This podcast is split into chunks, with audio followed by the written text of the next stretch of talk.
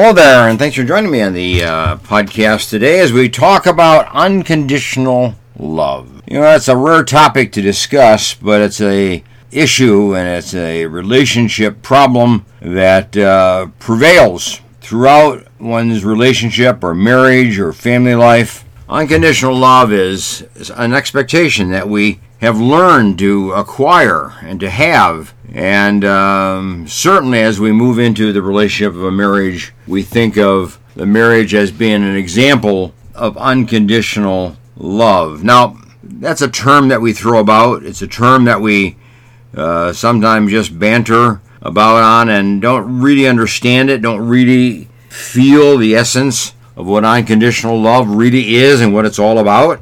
Elizabeth Kubler Ross, we all know that name. She's the lady that designed the grief syndrome and uh, is well known to help us understand how to process grief. Well, she said this also regarding the uh, unconditional love. She said, It's giving with no expectations. Now, that's a profound statement. It's a brief statement, profound. It's the idea that you give, you do something for somebody, you give something to someone with no expectation of having it returned, or having something better, or having something equal.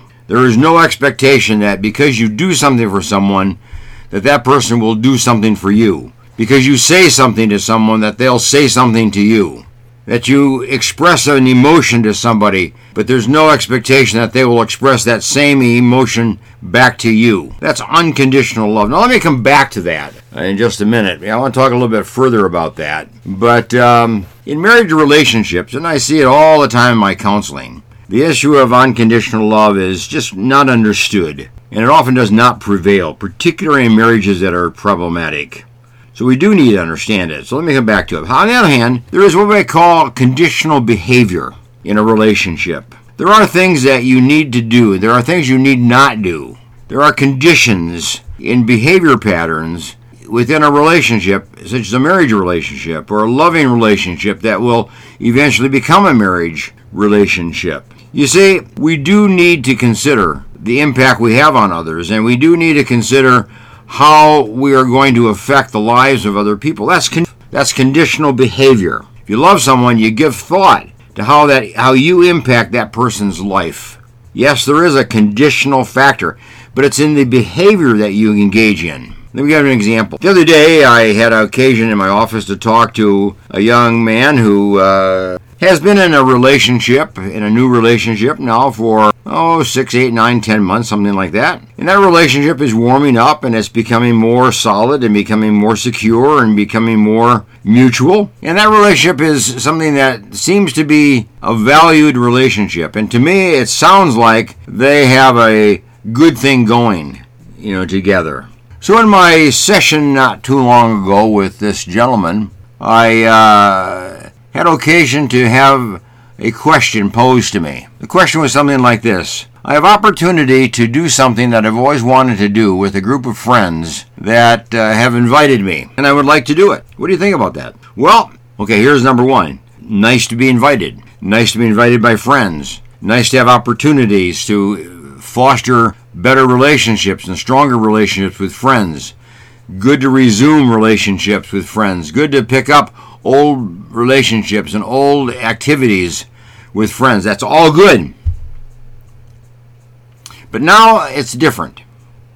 This person is in a relationship that's meaningful to him. So I asked the question Have you discussed this with your girlfriend? And he had not done so. Now that's interesting. Here's a major event he's considering participating in that certainly would have impact upon their relationship and the time they spend together and how they spend time together and perhaps how she would even interpret the activity. But he hadn't discussed it with her. So I merely just raised the question with him that, okay, now that you're in a relationship, not a marriage, but you're in a relationship that's serious, that you're looking forward to developing this relationship further over the coming weeks and months, wouldn't it be right for you to discuss this with her and get her opinion, get her feelings about it? Get her ideas about it. Get her reaction to your participation in this invitation that you've now been given. Never thought about that idea before. He had never given thought to that option, that he might discuss that with her to see how she would feel and give him maybe a sense of freedom of either making the decision to become involved in that activity or maybe not even to become involved in that activity. You see, that's conditional behavior. When you love someone, when you're in a relationship with somebody, there are now conditions. There are things you do. There are things you don't do. Because what you do and what you don't do will affect the relationship, will greatly affect the relationship. So you need to give thought now to what it is you do and how it's going to affect the other person. That's conditional behavior. Now, conditional love is a little different. That means that you are engaging in an activity on behalf of your loved person, but you don't expect any return.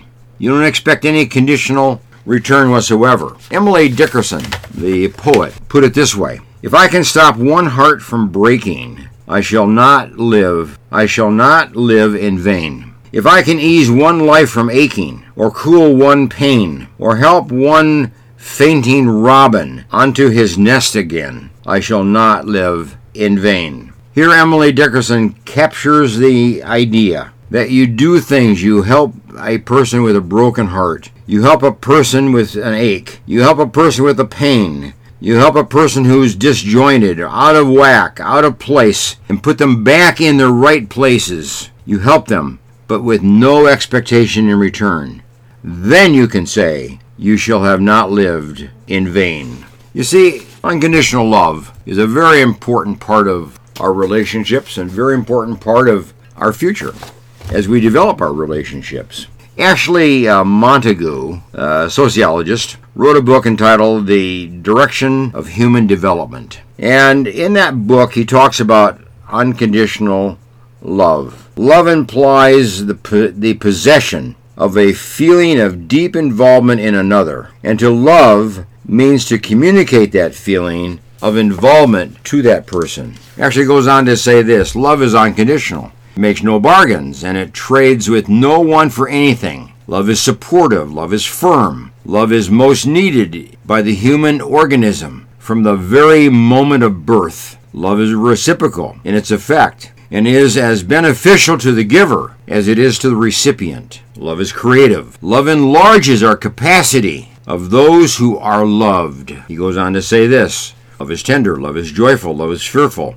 Love enables the person to treat life as an art. Love is an attitude, a mind, and as a form of behavior is adaptable, the best and the most efficient of all adjustment processes in enabling the human being to adapt himself to his environment is that of unconditional love. The person and the species, love is the form of behavior having the highest survival value. So here, Ashley Montagu helps us when he said that you have an act of love as a strategy, an act of love as a strategy or as a means by which to take care of and to handle and to process and to relate to people who are difficult and who are giving you difficulty at this point in time in your life. Choose love. Love somebody as if you love them. It will allow you to relate to that person, resolve the difficulty, resolve the conflict, and then develop the relationship in a more genuine manner. So, unconditional love is part of our deeper relationships. From the moment of birth, from the moment of conception, if you will, we want to relate to other people as valuing our efforts of love and benefiting from our efforts of love without expecting that they will return something to us of equal value or near equal value. We've got to get beyond this idea of conditional love. Make your behavior, what you do, conditional. Consider other people and how you affect them, very definitely. But your love is free flowing. Your love is for the benefit of others and not as a way to benefit yourself in the long run. No tit for tat. No give or take. If you love somebody, you love somebody. Love them unconditionally. Love them freely. Love them openly. Love them fully. Love them honestly. Love them publicly. You know what? You'll feel better. But don't do it for that reason. That will be a benefit for you. You'll know it too. Hey, thanks for joining me. And um, Get on with your own love language. Get on with your own love relationship. Get on with the idea of being thoughtful and considerate of the people in your life that you love. Consider how you affect them. Do the things that will benefit them and you and the relationship. That's conditional, that's true. But love itself, the deeper form of love, is unconditional. You give, you do, you offer, you participate in the life of someone else, no expectation of something in return. Bye for now.